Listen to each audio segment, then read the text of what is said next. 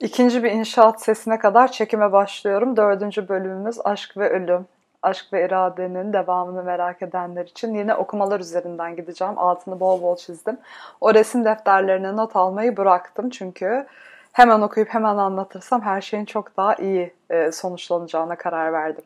Şimdi Abraham Maslow'un sözüyle başlıyor bu bölüm ve o sözün sadece sonunu alıyorum. Hiç ölmeyeceğimizi bilsek tutkuyla sevebilir miydik? Esriklik mümkün olur muydu merak ediyorum. Bunu bir near death experience yani ölüme yakın deneyim yaşadıktan sonra yazdığı bir mektubun sonunda yazıyor.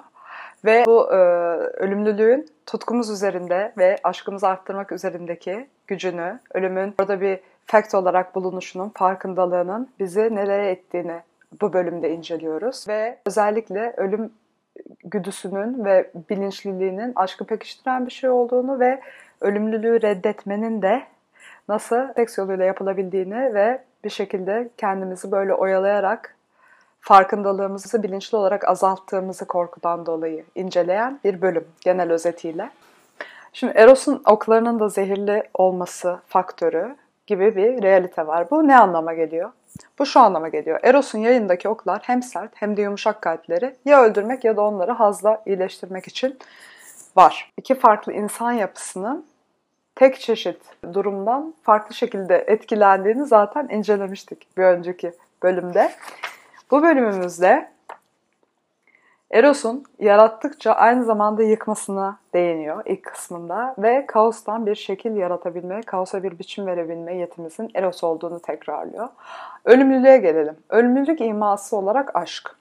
Aşık olmak kendimizi hem olumluya hem olumsuza açmak demektir. Yani bilinç yoğunluğumuzun artması demektir. Bu state'e geçtiğimiz zaman her şeyden önce gücümüzü toplayıp kendimizi bir bilinmezin içine atmamız gerekiyor. Veya aşka düştüğümüzde bu diğer dillerde olan fall in love, tombe amoureux, tombe amoureuse Aynı şekilde düşmek bizim dilimizde yok. Düşmek aslında kullanılması gereken doğru tanım. Çünkü bir bilinç düzeyinden diğer bilinç düzeyine geçişimizden bahsediyor ve hiçbir zaman bu yolun sonunu göremiyoruz. Her zaman içinde korku barındırıyor, riskler barındırıyor. Kendimizden kopmamızı, kendimizin bir kısmını öldürmemizi yeni bir varlık durumuyla birleşmemizi barındırdığı için yine ölümle başka şekilde de bağlantılı aşık olma ve aşka düşme durumu. Şimdi iki tane öğe var. Bastırılmış durumlar, zıt kutuplar. Bir de ölümün farkındalığı. Yani bir bu durumu bastırmak var erosumuzu kullanmadan.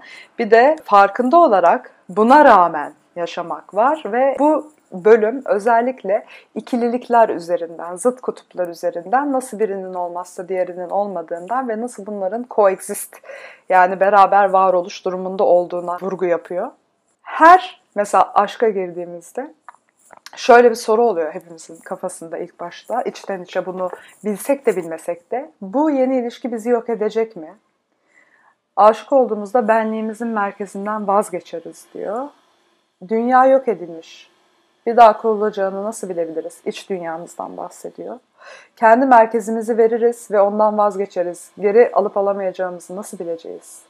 Bu hep başında oluyor. Uyandığımızda dünyayı sarsılır buluruz. Nerede ve ne zaman durulacak? İşte o en başta gerçekten ben bütün şimdi aşk deneyimlerime bakıyorum. Ha siktir abi yine oldum. Ne bok yiyeceğiz hissini hep yaşadım. Çünkü önceki deneyimlerimden bildiğim için too late diye bir an oluyor böyle. Sonra diyorsun ki nasıl çıkacağım? Ne zaman çıkacağım? Tekrar ne zaman ben olacağım? Çabuk olabilecek miyim? Yara almadan gelebilecek miyim? Bu seferkini nasıl handle edeceğim? Şimdi bu karşılıklı sevilmek ve sevilmemek bir de iki farklı durum yaratıyor. Ona da değineceğim. Aslında karşılıklı sevilmemek bazen daha bile iyi. Çünkü diyor ki bu kitapta günlük yaşantımıza devam edebiliyoruz diyor tek taraflı sevgi olduğunda. Fakat karşıdan da bu yoğunlukta geldiği zaman o zaman biraz daha işlerin hepiniz biliyorsunuzdur karıştığını. Bu yok olma deneyimi içseldir ve Mit'in anlattığı gibi temelinde Eros'un bize yaptığıdır demiş. Yalnızca başkasının bize yaptığı değildir. Tümüyle sevmek her şeyin yok olması tehdidini de beraberinde getirir. Biz diyebildiğimiz şeylerin. Ürkütücü neşe olarak tanımlamış. Yalnızca aşkın aynı şekilde karşılanıp karşılanmayacağı sorunu değildir aşka cevap verse de kaygı esasında susturulmaz. Karşı taraf yani. Aşığın bazen aşkına cevap aldığında, cevap alamadığı zamanlardan daha kaygılı olması çelişkilidir. Çünkü kişi karşılıksız olarak severse, demin dediğim, Dante ve İtalyan edebiyatının tüm stilist akımı gibi güvenli bir mesafeden severse en azından günlük işlerine devam edebilir demiş. Erkek ölümü pek aklına getirmez. Ne zamana kadar erkek ölümü pek aklına getirmez? Çocuğu olana kadar. Çocuğu olduğunda ona bakma sorumluluğunu üstlenmekle beraber erkeklerin biraz ölüm bilinci orada ayıyor diyor yazarımız. Aşk ölümsüzlük duygumuzla yalnızca zenginleşmez, ondan oluşur demiş. Günümüz serin ilişkiler günüdür. Kişi hiçbir şeyle her an kalkıp gidişini engelleyecek derecede ilgilenmemelidir. Evet, bağlanma korkusu ilk bölümde incelediğimiz. Neden? Yine ilk başta iradeye ve korkuya değinmiştik. Bu bölümde de özellikle ölüm korkusuna ve ölüm bilincini reddetme şeklinde. Bu bağlanmayı modifiye edip cinselliğe vurduğumuz tekrar pekiştiriyor yazar. Şimdi doğada biyolojik örnekleri var. Mesela doğadan hep örnek veririz. O örnekleri okuyayım. Erkek arı kraliçeyi dölledikten sonra ölür. Peygamber devesi çiftleşirken kafasını koparıyor adamın. Hatta o arada daha da kasılmalarıyla birleşip hamlelerini güçlendiriyor. Döllenmiş dişi yeni yavruya besin depolamak için hemen adamı yiyor. Bunu amor, amore ve morte İtalyan yazınında sıklıkla oynanan iki cümle. Beraber, aşkın ve ölümün beraber varoluşu yani. Hayvanlarda da incelediğimiz. Orgazmın. Mesela burada şimdi araları hep atlıyorum. Önemli yerler. Sembolik olarak orgazmın ne olduğuna gelmiş. Orada bir şekilde kendinden vazgeçiş yine var.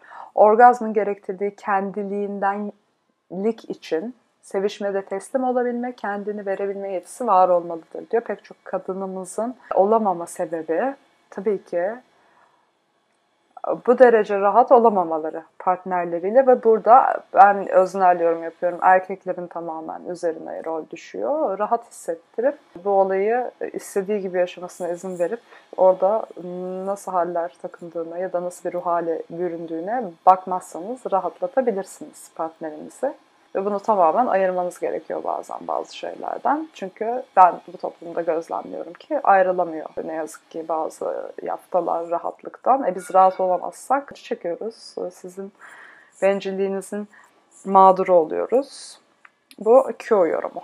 Orgazma burada kişinin kendini terk edebilme, mevcut güvenliğini daha derin bir deneyime doğru sıçramak için bırakabilme yetisinin psikofiziksel bir simgesi olarak ele alıyorum demiş yazarımız Rolomey simgesel olarak çoğunlukla ölüm ve yeniden doğuş olarak ortaya çıkması tesadüf değildir diyor. Bu herhalde simgesel olarak yapıtlarda bahsediyor, kitaplarda, filmlerde falan. Bu yeni bir varlık elde etmek adına olmayana doğru cesurca bir sıçrayıştır. Her gerçek aşk deneyiminin bakir niteliği buradan gelir. Her defa yeni gibi gelir. Kimsenin bunu daha önce yaşamamış olduğuna inanırız. Gerçi tüm kibrimizle bunu sonsuza dek anımsayacağımızdan eminizdir. Bunu da eminim hepimiz aşıkken hissetmişizdir. Ben bambaşka bir şey yaşıyorum. Bu hissi ölümüne kadar hatırlayacağım. Asla unutmayacağım. Bunun üzerine ne gelebilir ki? gibi her zaman üzerine bir üstü geliyor. Bir üstü gelmezse zaten aynı derecede etkilenmiyoruz. Aşksız seks yapabilirsek çağlar boyunca insan aşkının ayrılmaz bir parçası olan demonik kaygıdan kaçarız sanıyoruz. Ölüm ve cinsellik saplantısı diye bir bölümümüze geldim. Ölüm ve aşk arasındaki ilişkinin diğer bir yönü vardır. Cinsellik saplantısı çağdaş insanın ölüm korkusunu örtmeye yardım eder. Biraz saplantı olduğunu siz de toplumda sezdiniz mi? 20. yüzyılda bu evrensel korkuya karşı atalarımızın ölümsüzlük inancı gibi bizi koruyan bir zırh yok.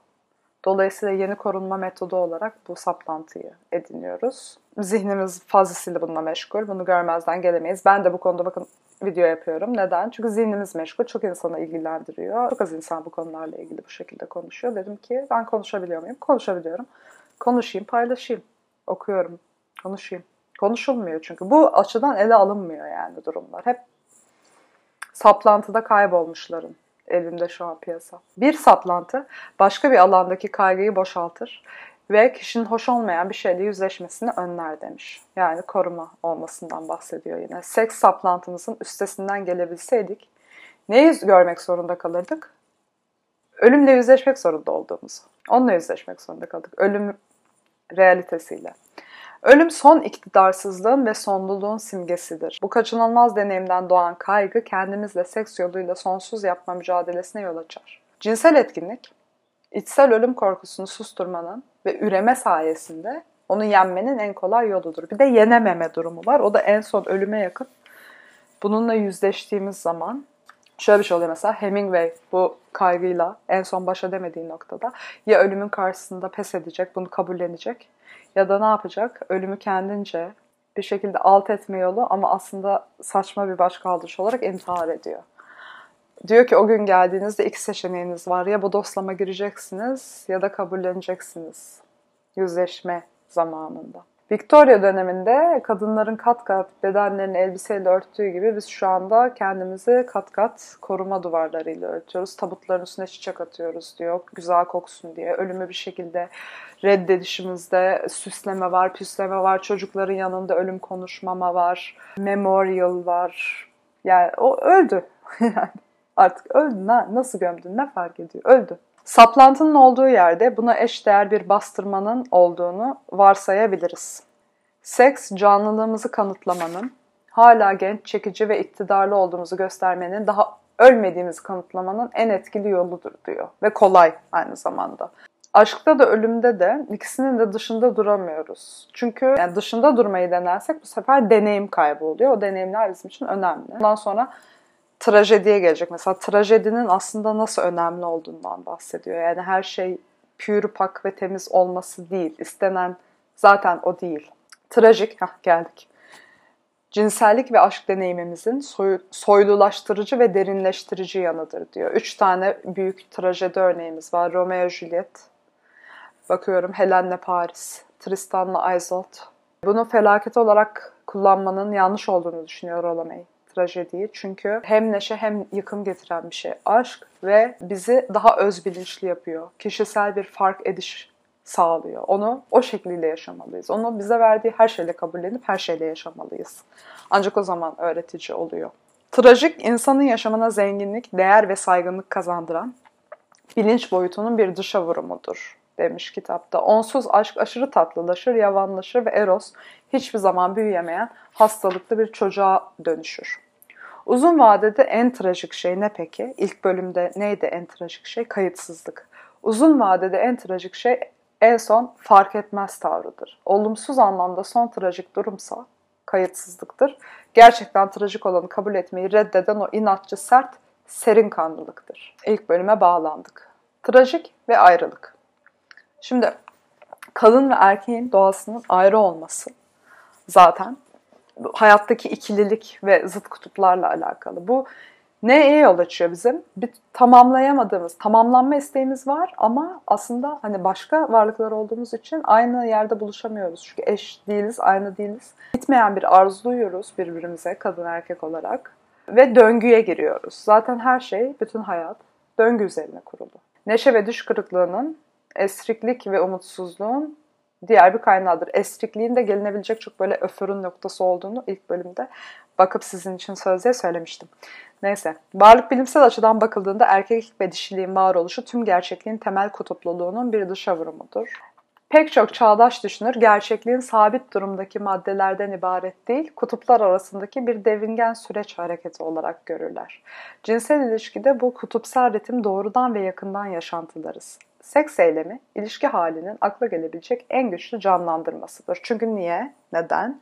Yaklaşma, giriş, tam birleşme, sonra kısmi bir ayrılık, sonra tekrar birleşme. Bu da insanın birleşmesi. Vücudumuz üzerinde bunu görebiliyoruz. Bir aksiyon üzerinden aslında hayat döngüsünün ne olduğunu, her şeyin birbirinden, tümden gelim, tüme varım falan filan olması gibi. İki varlık birbirliğine katılım, ritmi ve sonunda bireysel özerkliğine ayrılma.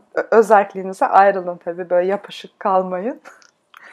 Aristofanes yine Platon'un o şöleninde ikinci mi üçüncü bölümde mi? Üçte galiba bahsettiğimiz şamatada Erdişi miti diye bundan bahsediyor. O kitabı okuyabilirsiniz. O kitabı okunması gereken bir kitapmış. Ben de daha okumadım. Platon şölen.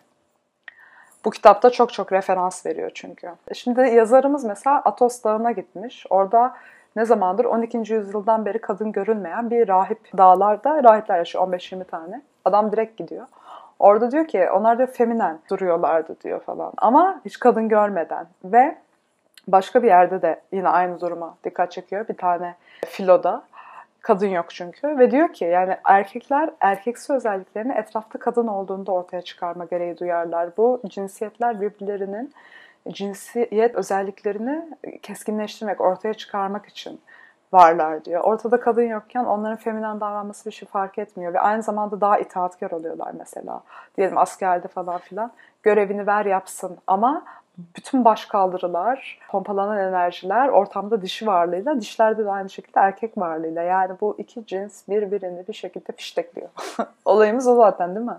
Cinsler adeta birbirini ateşler demiş. Fiştekliyor daha güzel oldu.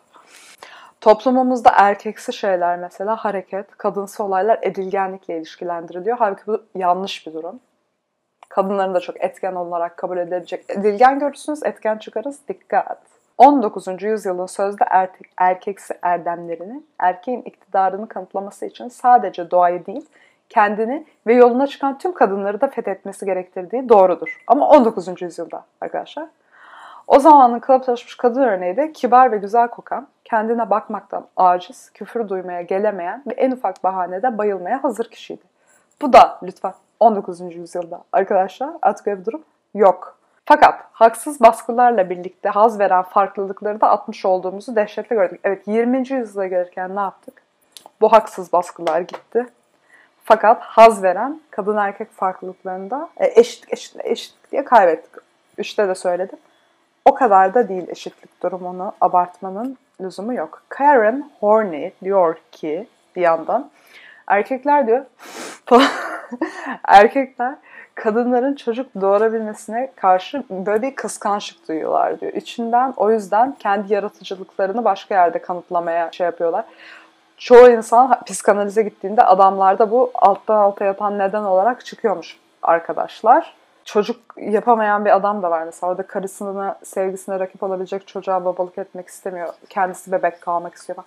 Biraz var değil mi erkeklerde böyle bir sorun bazılarında? Mesela günümüzde neyi inceleyebiliriz? Çocuk yapmamıza artık karar vermiyor. Biz karar veriyoruz abi.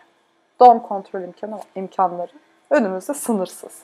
Artık sorumluluk sende, bunun vicdanı sende, her şey sende. Bu sorgulanmalı diyor. Kadınlar için işte nasıl olsa çözümü var diye hayır demek zahmetli bir hale geldi diyor.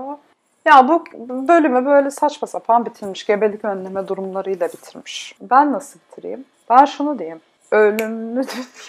Yani öleceğiz. Doya doya yaşayalım. Kendimizi yaptığımız her şeye verelim. İnsanlarla gerçek iletişim kuralım. Samimi olalım. Bizden eksiltmez. Bu çok büyük bir güçtür. Herkes önce kendini tanısın. Sonra insanların ona zarar veremeyeceğini anlasın. Sen kendini seviyorsan, siz kendinizi seviyorsanız kimse size zarar veremez. Sikerler.